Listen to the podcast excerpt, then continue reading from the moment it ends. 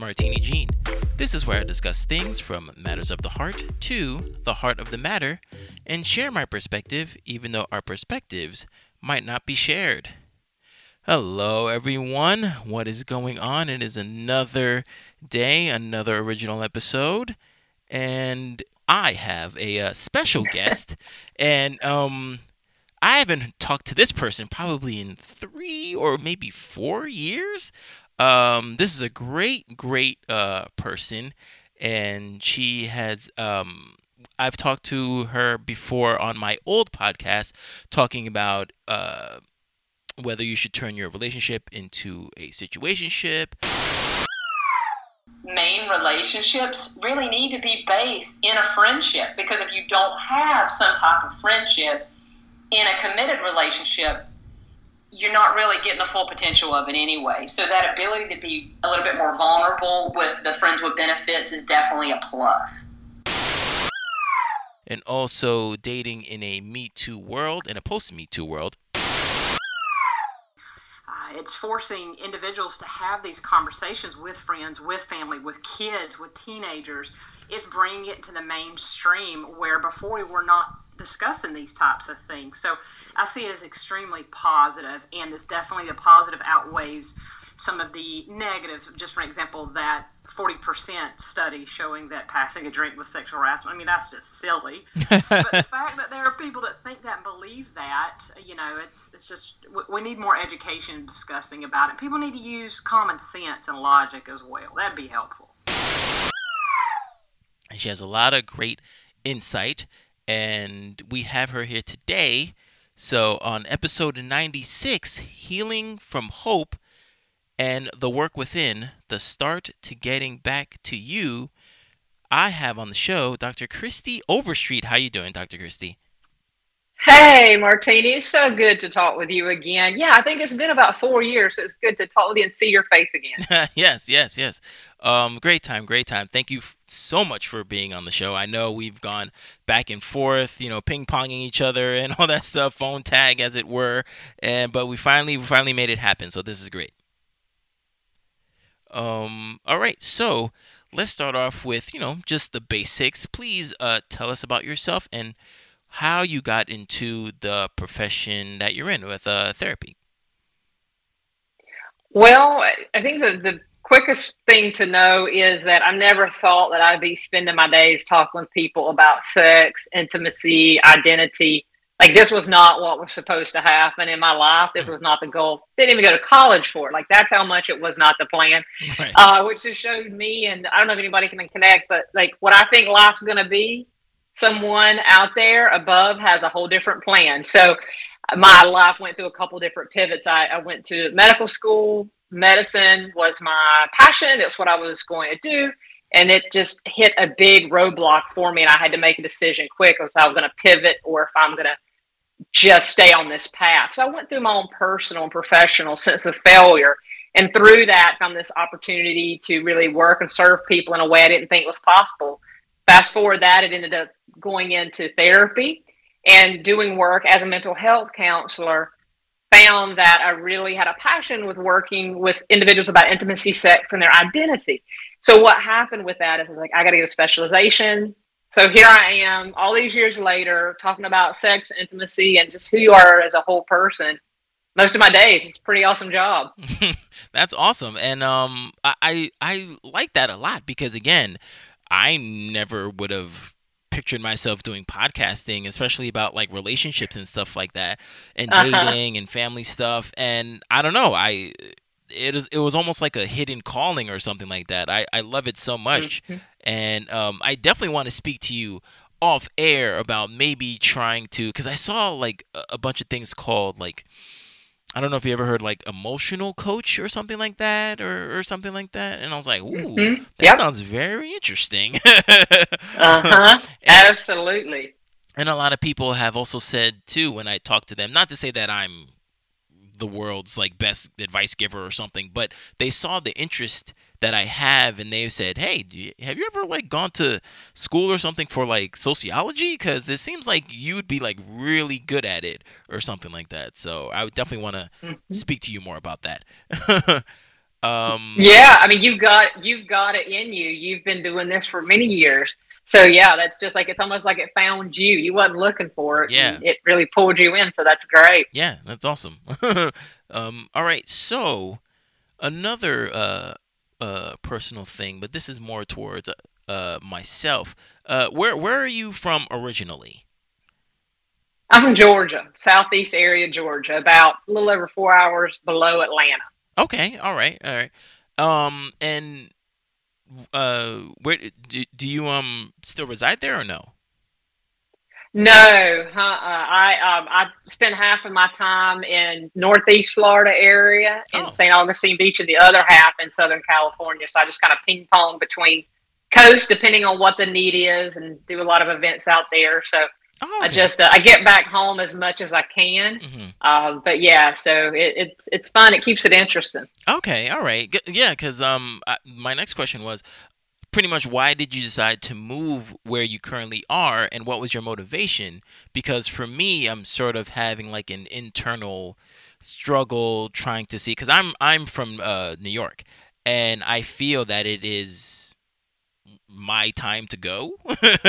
my you know my Mhm. body's calling me and saying like you know what I think you need to move out of here, and I haven't uh s- settled on a place, but I just I have Mhm. been asking my guests, you know, where are they from and where they are and what was their motivation and, and what brought them to make their final uh not uh, destination pretty much. Like why did they decide to go where they wanted to go and what was the motivation? Well, for me, growing up, I grew up in a very small rural farm and town, and this I was waiting till I hit 18 to get out of high school, and I knew I was gone because I just knew. I, here's here's the full transition of that. Though I had to get out. Like I I just I knew. I knew it was more of what I wanted to learn. People I wanted to be around. People I want to meet, and just life adventures that I wouldn't get there. And so, just like I said, second I could get out, go, I did and I, I just didn't look back. And what's interesting is as I've gotten older, home has a whole different meaning that has come with the age and experience and aging and family. It's now, gosh, I love being home. Now, could I live there again? No. But I love being home and staying connected because it was those roots and and how some things that was good, some things not so great that I was raised that I've been able to kind of transition and change. But that really helped me. I've lived in many different places, but most recently in Southern California for many years with my partner's work, and I'd work out there too. And um, my father-in-law started getting sick, uh, and it progressed. And so we said we need to kind of come back and take care of them in Northeast Florida. So we it brought us back to here as a home base while I've split that time now. So for me, it's the best of both worlds. Mhm. Um, I'm a beach girl. I have to be near the ocean, and so I'm able to be at the ocean. A couple hours drive home, and then a little bit of a longer flight, but I can be back in Southern California pretty quick. Mhm. And so I like having that flexibility and mobility as long as I have one home base. Right. Oh, okay. That's awesome. And it's awesome that you said uh, your partner because I have been hearing your podcast about you mentioning uh, this person, and you have this book which I bought. Fix your fix yourself first. Twenty five tips to stop ruining to stop ruining your relationships. And in the insert in there, it says, To Rob, you have taught me more about relationships than I have ever thought possible. Not a day passes that I am not grateful to have you in my life. Thank you for not just being my partner, but also my best friend. Who is Rob? He is definitely my be- better three quarters. we just uh, we just celebrated uh, two two week week and a half two weeks ago 14 years together of Wow. just our being in a committed relationship and never thought it was possible did not think i would be that girl that settled down in a Mhm. relationship with one person and but yeah it happened and he i really contribute so much to what i know about relationships within us but then also how we're with other people from his perspective and his male perspective and hearing how he handles things it's just helped me to so much and to see that I have to be healthy. He has to be healthy, and then we both have to bring that health together. And majority of the time, it's me that's the issue, right? That I'm got something going on, and he really gently and firmly helped me see that. Whoa, I need to change this if I want to see a different outcome. So I'm really grateful for him. oh, that's awesome. Okay. So, uh, how have you made it last for so long? Well, not to sound cheesy, but it just sounds cheesy. But we literally every day we don't talk about it, but I consciously decide, do I want to be with this person today? Now, everybody's relationship dynamics are different, and whatever anyone. For us, we are in a committed monogamous relationship. We made the decision not to get married, not to have kids. It's just our decisions through the years that evolved.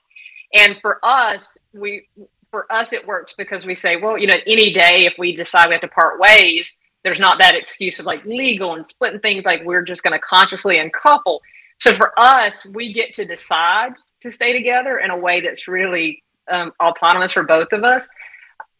But when it comes down to it, it's really the trust and the communication, us working on that and being flexible with one another and giving each other grace.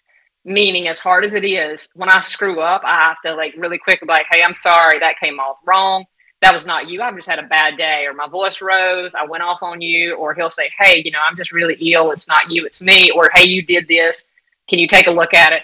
That communication that we have that we know we're you know, on the same team that we're not trying to fight each other yeah. and if something does come out sideways we know they, they didn't mean it and they're going to come back around and apologize and repair it so the trust is high and you know when that trust is high so is the intimacy the connection mm-hmm. so we have a really good connection and that helps that trust and that that's really our foundation that we we, we, we live together we both work from home and I know it's silly, but we really don't get tired of each other because we're both very individual people in one relationship with individual hobbies, interests, and then couples' hobbies and interests. That's great. That that that's amazing. Uh, cause yeah, cause I was, cause I mean, thank you for saying all that because I did have uh the question like why haven't you made it official or get married but you you said everything and that was mm-hmm. that's amazing because it mm-hmm. to be stereotypical. You know, a lot of women will be like, "Hey, mm-hmm. what's going on? It's been three weeks. Mm-hmm. Where's the ring?" or something like that. So yeah. so that's that's that's very interesting that you didn't go that way and you said your piece and it makes complete sense. So that's that's really awesome. Well, and it evolved. I've had different times where I felt different ways through the years. And probably if we'd have made a decision to say, hey, let's have a family and kids, we may have looked at it differently just for the logistics of it. Yeah. But we both, it's so funny out of all of our friends, like we're, we both have parents are still together, you know, 50 plus years married, intact family systems, no divorces. And we're like, yeah, we're not getting married. Like, we're good. so it's people are like, oh, do y'all have like bad family? I'm like, actually, no, they're pretty incredible. We're the ones that are just out there kind of hanging out, kind of setting the own rules. But I've never quite marched to the beat that I was supposed to. So I don't know why I would do it in this case either. Just not succumbing to that pressure yeah. that comes from society. Like you said, as a woman that feel like I have to have this or do that in order to kind of fit in. Well, I'm just not into that. Oh, no awesome. judgment for anybody is. It's oh, just yeah. there's different strokes for different folks. No, I, I, absolutely, absolutely. That's awesome. So yes, yeah. So, um, right when we're gonna get into the meat and potatoes of the relationship, uh, I just wanted to say that if anybody out there is uh liking what is going on right now, trust me, we're gonna have a series called uh and I forgot what it's called. it's called uh, um, Asking for a Friend. This is going to be a series. Ah, yes. It's going to be a seven part series, Asking for a Friend, aka myself, because it's it's it's hard to unveil uh, the questions that I want to ask, you know, my guest, but um, you know how people say, you know, asking for a friend, uh, you know. so this is what this is what's going to happen. So here, here we go. The meat and potatoes of the episode, of course, healing from hope and the work within, the start to getting back to you. And um, well, let's just break down the title right there. Uh, healing from hope. Uh, why do we have so much hope going into a potential partner in life? What are we trying to find? I believe that we're trying to find safety and security. We mm. just want to feel okay. We just want to feel safe. So if we haven't been hurt by them yet, there's hope. Like, well, maybe it won't happen this time. Sometimes we can have some red flags and the house is on fire. We still walking in with hope, but that's another topic. Um, but it's that idea this is fresh, this is something new. And then in the beginning of any relationship, that those those um, new relationship endorphins, those chemicals, that NRE that starts flowing out, that is real. Like that is proven scientifically that we get those releases, which then tells us this feels so good, therefore this person feels good. And we have that honeymoon goo goo gaga stage that we get into. So that brings this idea of hope. And ultimately, we're just trying to be safe and secure and not get hurt. Um, do you think when we're trying to look for that thing, uh, do you think we're lacking something inside or is it just something else? No, I don't think we're lacking something inside. I think we're trying to find someone to share experiences with. Mm-hmm. Now, do some people have issues being alone because past history, trauma, different things happen? Absolutely but we're really not you know what they say that quote like no, no man's an island like we want to be around someone like we evolutionary want to connect we want to be a part of a group we want to be teamed up we want to be connected and also it's how we learn about ourselves is through other people and uh, kind of have that part of us validated we're seen we're heard we feel love we give love so i don't think it's from a, a, a place of lack in something more of a connection now we got a thing called codependency, right? And if mm. you're someone who's codependent that wants to latch on, grab on, and then you want them to be your life, and you get so enmeshed, and you're you're hopping from partner to partner to partner, and not taking time to be just kind of on your own and working from within, you're gonna have this really vicious cycle of unhealthiness. Hmm. All right. So, um, what are some things people can do to temper their expectations in a in a potential relationship because sometimes yeah we might have hope but we might have too much hope that we like latch on to that person just like you're saying yeah and i'd like you to think about this as probably unrealistic expectations and i'm great at that having some unrealistic expectations of, i mean we're human right yeah yeah yeah and, mm-hmm. well and of course, what we see on Instagram, what we see on media, what we're told, we see in movies and porn and everything else of how it's supposed to be. So we have this expectation that they're going to, somebody's going to be our everything. And the what you can do to make sure you got that in check because you can't have a healthy relationship if you if you rolling in with that. So what you want to do is to write down what your expectations are. And if you're thinking, I don't know what an expectation is, maybe write your wish list mm My wish list for this partnership or my wish list for this relationship, Or if I'm looking for a partner, what do I want them to have? Start with something like values. What values you want them to have or to be about? What happens is you'll start writing. You're like, oh, I want them to be this, this, this, and this, and this, and I want them to go with me to do this, this, this, and you sit back like, hmm, how realistic is all of that? Mm-hmm. Then you could say, all right, well, this is my non-negotiable versus you know what i can let this go it doesn't matter that they're not exactly specific height size you know everything down the row.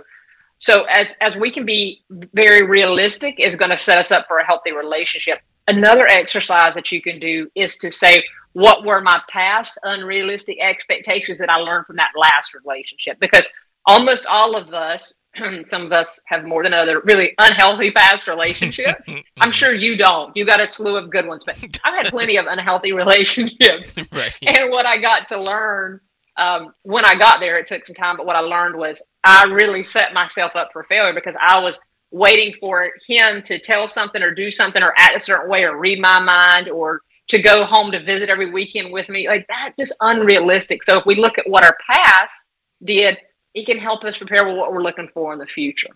Okay, uh, and you said uh, non-negotiables and and well, by and by deal breakers you say you're you're horrible at those at some things. I am horrible at non-negotiables and deal breakers, only because I just know that. I mean, I haven't been to. uh, fortunate in the relationship aspect. So, like with the deal breakers and stuff, I feel that like I don't want to count anybody out because I know how it feels mm-hmm. to be counted out. you know? Yes. So it, yeah. that's like a real thing.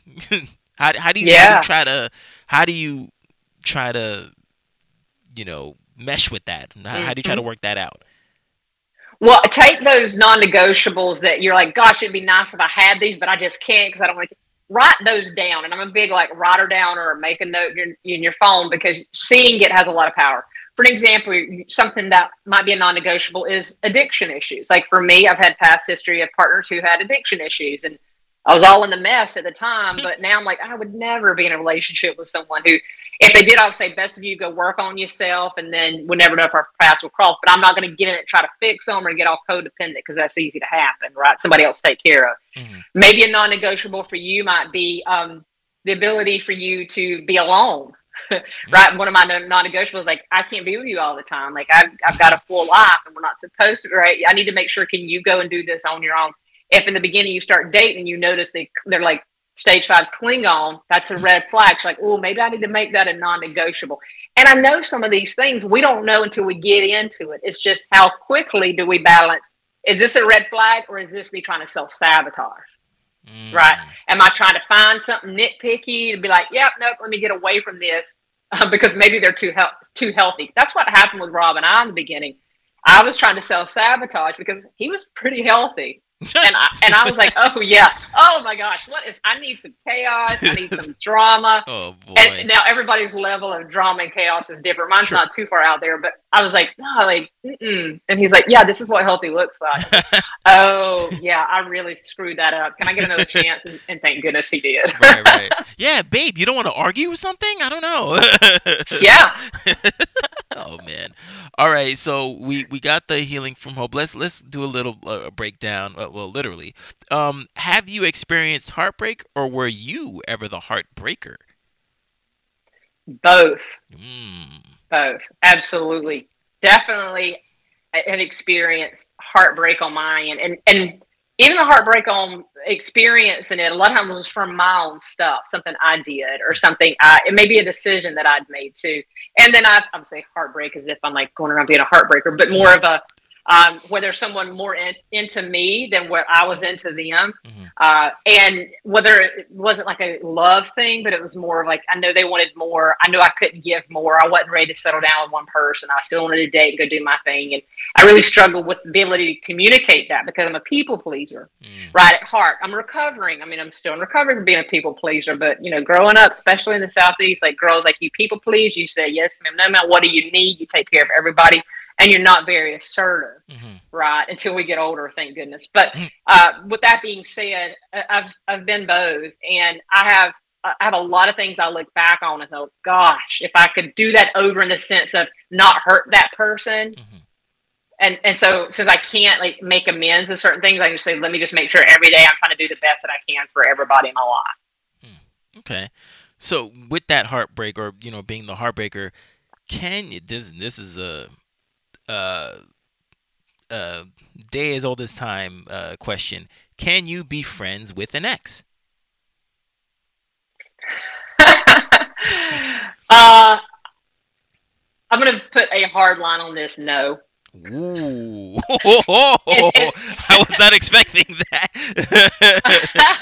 okay. Well, that's come that's come over time because mm-hmm. at times I thought and I, I just, especially 15 plus years as a therapist and seeing people, I just haven't seen it. Like if people can make it work, good for you. Mm-hmm. Um, but you'd have to have a really understanding partner, and you'd have to know how your relationship is defined, right? Because there's so many different ways to define a relationship. Yeah. But what happens a lot of times is you got one partner that wants to be friends with their ex, and and then their partner's like, yeah, that's not going to happen, or okay, and then they're always like jealous or looking around, and so.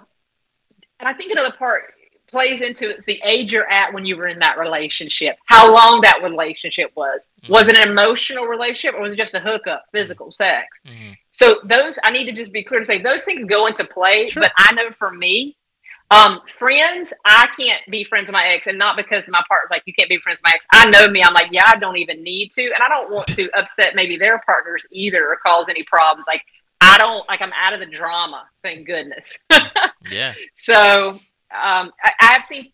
I'm sure there's people that make it work depending on the situation. I know firsthand. I I can't do that. I can be cordial and be respectful. I can blow you know blow up them and their relationship in good ways and promote them and the and helping them find success or make great comments or say do you need anything for support. But friends, I wouldn't call it a friendship at all. oh, wow. Okay. No, that that's good because okay. So my next question is: so what do you do? If or when that person may still want you in their life for whatever reason. What does that mean when they do periodically reach out to you?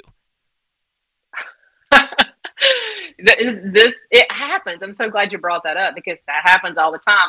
I know I still have people that I cycle through. I mean, we've been together forever, I'll still, hey, what you doing? I'm like, hey, yeah, no, I, am in a committed relationship. I hope everything, I hope everything's going good in your world. Like, go have, and I'll say, hey, Rob, so and so, I'm just showing you reached out. Like I told him to go, you know, live his best life mm-hmm. because I'm into the transparency thing too. Because I also don't want something for him somehow to find out and thought, think I was talking. So this is a right. trust issue. Yeah. So how I would handle it for someone when someone reaches out, depending on where you're at in your relationship with your partner, depending on how healthy both of you are, to be able to say, hey, I'm in a committed relationship, or maybe you're in an open relationship. Just be clear if you choose to respond, because you also don't have to respond at all.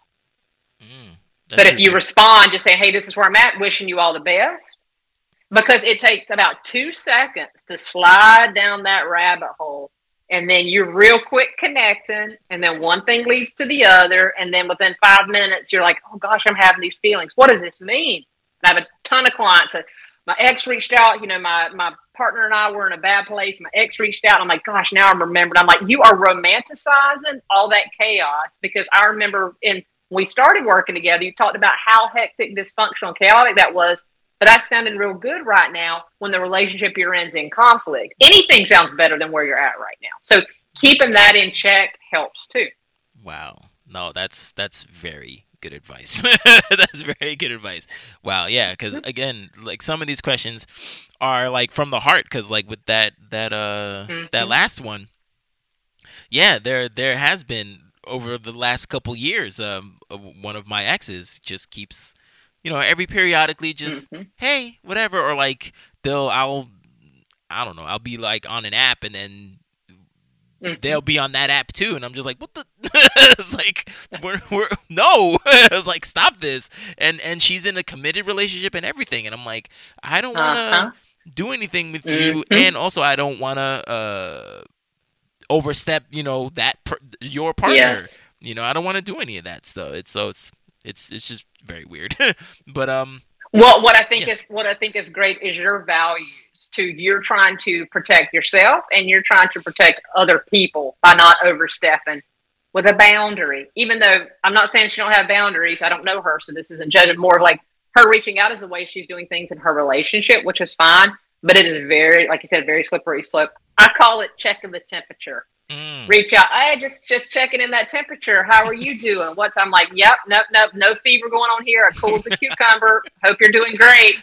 Right. And just let it let it roll. Mm-hmm. Do not be catching a fever over this checking the temperature person. Mm. Very, very, very sound advice. That's that's an awesome uh, anecdote right there. Um, so can there be closure, or will there always be an open wound? Do you actually ever get over that person? Hmm, that's a great question. I think it's how how each person defines getting over it because okay. my idea of getting over it might be different than your idea of getting over your ex so if i had to say what my idea of getting over is maybe i'm not thinking about them every day or um, that i'm not thinking about what if what if what if or i'm not thinking about like what i did wrong i'm beating myself up or what they did wrong i'm beating myself up a lot of that also has to do with the time frame from when the catalyst happened of the event that ended the relationship to where you're at now because the longer the time frame goes the easier it is to get that closure. Do you ever get over I, I, think to think that we would not think of them when we hear a song or eat a certain dish or go to a certain place or drive by a certain place or watch a certain show of course we're going to remember oh i did this with so and so that's because they're on our timeline right? They're they've imprinted on our timeline that does not mean that we have to obsess about them and let them dominate our thoughts. One quick thing you can do if you're struggling to really move on, get closure, is to write a letter to that person. And writing this letter isn't to send to them. They don't get the privy of this. It's more of a just dumping out your thoughts to this person or writing those out just to get some cathartic dumpage. And it helps to kind of say goodbye in this format where it doesn't involve them because for your healing for what you need to do does not always involve another person. Do you suggest keeping that letter or to like burn it or something? Well how about if you write it on the computer? Do you delete it? Well each each person's different. I'm all into the cathartic release. So mm-hmm. i've taken that letter and i've lit it on fire. I've had another one where i shredded it in the the shredder Um, I've had another where I've just cut it up with scissors. Like I'm a big writer because I got to get that stuff out because it gets real toxic in me. Mm. So uh, whatever you feel like you need to do, and it's more of a like setting this um, like monumental place where I'm going through this ceremony of releasing. That's why a lot of people may burn it or cut it up because you're like literally having a physical activity to release. Hmm. Oh, okay, that makes sense. Okay, so I've I've known I know you probably heard of this, and I want to uh, get your take on this. So, uh, I've heard this line: "The best way to get over someone is to get under someone else." What do you feel about that statement? I think it's more catchy than. Um, again, it's like, how do you get over them? Like, does it help? Sure, it helps as long as you've got your emotional self in check. If you want to go blow off steam, mm-hmm. go hook up, go have sex, consensual adults using protection, taking care of your health. Go do your thing. Mm-hmm. Just make sure you know what you're looking for and give the other person a gift of being clear about what you're looking for. Right? Because you don't want that person that you're hooking up with think that you're wanting more if you're not wanting more. Mm-hmm. So the intention is what we have to focus on. What type of intention? I'm just, hey, I'm here for the sex. I'm blowing off steam. You you know, you seem like a good time. Let's have a good time. Like I'm not wanting anything more. Like the clearer we can be with people, the better. Like I feel like the better karma we're going to get back because being conscientious and intentional keeps you and the other person from getting hurt because people catch feelings real fast. Yeah. All all genders, mm-hmm. not just women. Men do too. Mm-hmm. Okay, so I saw this article. It's from Vice.com, and it's called uh, the new breakup equation how long will it take to get over your ex? And this is from uh, May 22nd, 2018. So it says most people who have experienced particularly brutal breakups are familiar with a certain equation thrown around by friends trying just trying to be helpful or found by you on the 2 a.m. Google search. When will breakup make me not want to die? the equation is hmm. getting over a person takes half the time you were together. I've certainly clung to that equation as a metric, mentally ticking each day in chalk on the prison cell that is my brain, waiting to waiting to reach the month count. That's half the time I dated the person. Some studies have attempted to identify the, the exact length of time it takes to recover. A 2007 study published in the Journal of Positive Psychology put forth the magic number at three months. The participants were 155 undergraduates who had gone through breakups in the past six months, and 71% of people started to feel much better at the 11 week mark. They have been in relationships of different lengths in time and a blend of dumpers and dumpies. A 2009 study found that divorcees take, on average, 17 months and 26 days to get over their splits. Do you believe in the equation? How long should recovery time take? Is there a time? Is recovery different? It is different. I do not believe in that equation at all because I've not had. I'm like scientific. What? Um, so no, I, I, go more with a study where just the college age kids. It took about three months or eleven weeks. That's for a relationship, three to four months to start. Now, a marriage we are tied in and everything else that goes with it. And if kids, like every situation is different. Yeah. But what the the I mean, there's two things. We can't change time, so we can't speed up the time. So the things to heal is time has to pass from the catalyst, mm-hmm. but it's what we're doing during those days that make the biggest effort. And especially in the beginning, being um, giving ourselves grace to not push ourselves that we have to get closure or to be able to set a boundary with friends and say, I, I know it's going to be okay. Quit telling me, right? that positive, that toxic positivity. Yes. It's okay. There's plenty of fish in the sea. And I'm like, okay. Or, you know, it'll get better or you're going to find your person. All of that because people want to help. They want to say they want to like fix the situation for you because they care about you. Mm-hmm. But it can be very aggravating for us. So it's okay to say, I hear you, but just just listen to me when I talk. Like you don't have to give me the you know pop psychology of this. Um, so each situation is different. It depends on how long. If this was something that happened sudden, like you had no idea, versus like things have been disintegrating slowly, slowly, slowly, slowly. What happens a lot of times is that things have been going okay, and then someone decides that like they cheat or they leave the relationship or like it isn't for me anymore, and it's kind of out of the blue. Mm-hmm. And that person's like, "Oh, I had no idea." But once we start sorting through it, it's like, "Oh, this started changing, this started changing, this started changing." So long story short, it really depends on the situation and how healthy you're trying to be in the now to move forward and progress. It's a great time to get really, I'm going to say, I'm using the term loosely, obsessed with yourself, meaning go in, do your thing. Like if you need to scream, scream. If you need to cry, cry. If you need to go on a spinning spree, you know, do it once, not a whole bunch, but do what you need to do to to heal and speak up for what you need. Okay. So now we're on uh, the work within the second, the, the latter half of the uh, title. How can you find optimism after a breakup? Oh well, uh, maybe maybe we dump the idea that we have to find optimism after a breakup and just say, I'm going to be in the anger, I'm going to be in the sadness, I'm going to be in the whatever comes up. And you know what? In about a week or two, I'll start trying to figure out some optimism. Now, if someone's really struggling and they're just like, I just want to die because I just can't, it's too much, mm. it's okay to say, you know what? It is too much. You're exactly right. I'm glad you're here and I'm here to support you and know that you belong here, but it, it's okay that it's too much too. So you also don't want to invalidate someone. So um, when you think about the optimism part is maybe we can reframe optimism as how do I want my life to look in the future? It may be to just feel better or to find someone who doesn't cheat on me, or maybe it's to find someone who lights me up or someone that wants sex as much as I do, or someone that wants me cuddle and go for long walks.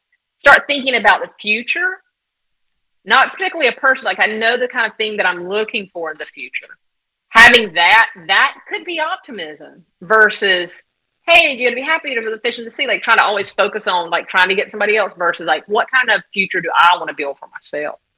Hmm, okay. So uh last question.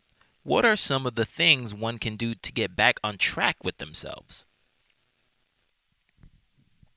Well the first thing you can do is say for yourself is like what is not working for me currently Mm-hmm. What in my life? Is it work? Is it relationships? Is it how I communicate? Is it how I feel? Have I got some type of behavior that's really blowing up my face and pushing people away or that I feel really bad about? Or am I struggling with how I feel with myself emotionally or physically? Like, what isn't working? So we're going to take the pressure off of like what I need to do to fix it. So let's just first identify within ourselves, like what isn't working. Maybe you beat yourself up real easily, or maybe you feel guilt, or maybe you're a people pleaser or codependent and start there and say, what is this? And so for most of us, we can come up with a long list of things that are not working for us. So then what we'll do is say this this week, just the next couple of days, what is one thing I can just think about making a change in? And let's just say it's something like um, the way we the way you talk to yourself. Like you beat yourself up, you're so stupid because you keep making mistakes and you have a friend or family member's like, stop being so hard on yourself. Maybe that's where you can start and say, all right, if I can just start becoming aware when I do that. For an example, you can put a rubber band around your wrist, and every time like you beat yourself up, pop it to just like bring some recognition. Or can you say to your buddy, "Hey, if you hear me talking this shit where I'm like beating myself up, just call me out. Right? I'm working on something. Mm-hmm. Right? And that might be too many words for a guy, but you know what I mean. Like, call me out if you hear me doing this. Right. all, right, all right. And the awareness that that's where we start, just becoming aware, and then the more aware we are, then we start changing it, and that that behavior change starts happening. All right. Well, that excellent, excellent advice. Uh, we've come to the portion where the guests, as first-time guests, ask me uh, five questions. So, Dr. Kristie, I am very scared, but let's go. All right. So here, here's my. I got you three questions. Here you oh, go. Okay. Yeah. Three. Yep. What? No what relationship had the biggest impact on you growing up? Like thinking back, like what relationship did you see or did you connect with that had the biggest impact on you as an adult? Hmm. That's that's a good question. uh. Growing up, uh, what relationship did I see? If nothing comes to mind, you can mm-hmm. switch it to the one. If you were in a relationship or a friendship or a family ship with somebody or a mentorship, that's okay too. Mm-hmm. Well, one that's interesting is, I guess, um, seeing my seeing my sister. Uh, in the I, I wouldn't say just one relationship. I mean, obviously she ended like up with her mm-hmm. husband, but the various uh boyfriends that she would have because you know obviously they would come over to the house because mm-hmm. um yep me and my sister were about uh like 10 years apart or something like that and mm-hmm. so it's just interesting to like like see this like person and because you know they're they're your sibling and you don't know anything and uh-huh. so you're like watching cartoons or something like that, and then all of a sudden like this guy Yeah. comes over, and you're like, wait, what? What's going on? Uh-huh. Relationship? like, huh? Uh-huh. so it's just interesting seeing because sure i could have easily maybe said like my parents but your parents are your parents you know they they don't necessarily seem like people you know so seeing my sister because me and my sister were, were uh, really close so i was just seeing like whoa oh this is a relationship? This is this is crazy. So when she finally met her husband and you know he well the boyfriend and then became a husband it's like oh wow like okay this is what a relationship is. And then of course got married and then uh got my two nieces and now my you know my nieces like we're like great relationship. So it was just it was just very interesting to see that come to Mhm. fruition I, hear that. My sister's 11 years older than me, so I grew up the same way. Yeah. So that's interesting. Yeah. Okay, a little bit juicier here. uh-oh What is one myth about sex that really frustrates you? Like one myth out there about sex, you're like, yeah, this is frustrating. This isn't true. This is the craziest thing I've ever heard. that men have to go all night. Like I got Thank work. In the, I have work in the morning. you know, like-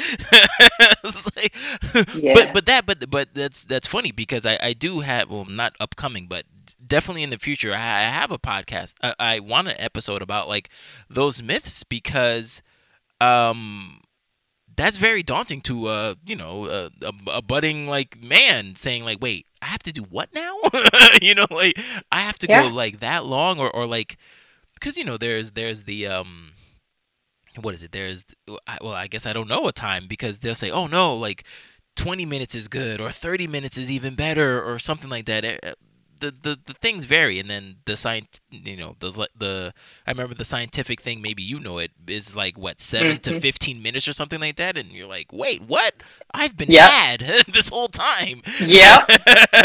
I'm so I'm so glad you said that because I was just talking to a urologist yesterday, and we're talking about actual penetration Yes. is about five minutes. yeah yeah five Yeah, and, but five, not fifty. So I'm, I'm sure men a lot of times feel like circus bears, like y'all have to perform, and that just just is not good. Not good at all. So Yeah. that's a whole thing. You and I can talk all day about that. yes yes Okay, so not having to perform all night. Okay. So here is the last one. Mhm. What is one piece of sex advice you wish you were told at 16 years old? Um that it uh, is it isn't as uh it isn't as hard as you think it is. Because again like i'm not to say it's easy uh, but you know it's it's very it's very intimidating to be in that realm for however long you're going to go at it for. But if if your partner or whoever your hookup you know is uh patient or whatever you'll you'll be you'll both have a great time it's it's it's not like like you have to be like the court jester or like you said like the circus bear and like okay time to perform now and like oh oh boy do i have everything do i you know do i know how to Mhm. use the twisty move or whatever you know Mhm. so like that it, it, it isn't as hard as you uh believe it to be there That's a good one. Thank you. Thanks for answering that Yeah, no problem. All right, um, got uh, like two minutes. So, uh, uh, we have the the and self edition card game, and this is, uh, I believe, oh, number card eighty two. So the question is, what gives me energy, and how can I bring more of it into my life? Okay. You want my answer on that one? Yes, please. Okay. Um, honestly, it's being outside because I work indoors all, all day in front of the computer. Being outside, it's not like I would be in the sunshine, but like just being outside in Mother Nature gives me energy where I have to go jump out, you know, every hour or so just to kind of get filled back up. So my goal this weekend to be outside as much as possible. Nice. I've already answered. Oh, well, not literally answered this before, but I have in previous podcasts. Uh, doing this, I love absolutely doing this. g- Uh, getting people's uh information, it it fills me with joy. It fills me with fulfillment, and that's my uh word of the year, fulfillment. So I I, I Ah. absolutely love doing this. Yeah. Well, that's awesome, and you're really great at it. Thank we, you. We appreciate what you're putting out into the world. Thank you, thank you so much. That that uh, I I love that. My uh second love language is words of affirmation. So uh Check. so that that that really hits me in the heart. So that that's awesome. Thank you. Thank you so much, uh, Dr. Kristie, for uh, doing this, and I can't wait for the uh, other episodes to happen. I know it'll be a lot of fun. Look forward to talking to you next time. Yes. All right. Thank you so much. Bye. Bye. All right. Uh, she had to. Uh, sorry about that. She really had to go. She had a meeting, so it was. So if it sounded a little rushed, sorry about that. That's that's you know how it is. You know you know we don't have that much time to uh, waste. So um, that is the end of the show. Thank you for listening to the Inquisitive Nobody podcast. You can find this podcast on multiple digital service providers such as Apple Podcasts, Google Podcasts, Podbean, Spotify, Amazon Music, Audible, Listen Notes, Stitcher, and iHeartRadio. You can also follow the podcast on Instagram, Twitter, and Vero at TINQPOD. That is at TinkPod. If you have any questions or topics you want me to discuss, you can email me at TINQPODCAST at gmail.com and I'll read your suggestions on the next show. So, after today's episode, I'm not saying I have the dating world figured out, but I am getting closer to figuring out a way to love within it. Thank you for listening. My name is Martini Jean, and I am the Inquisitive Nobody.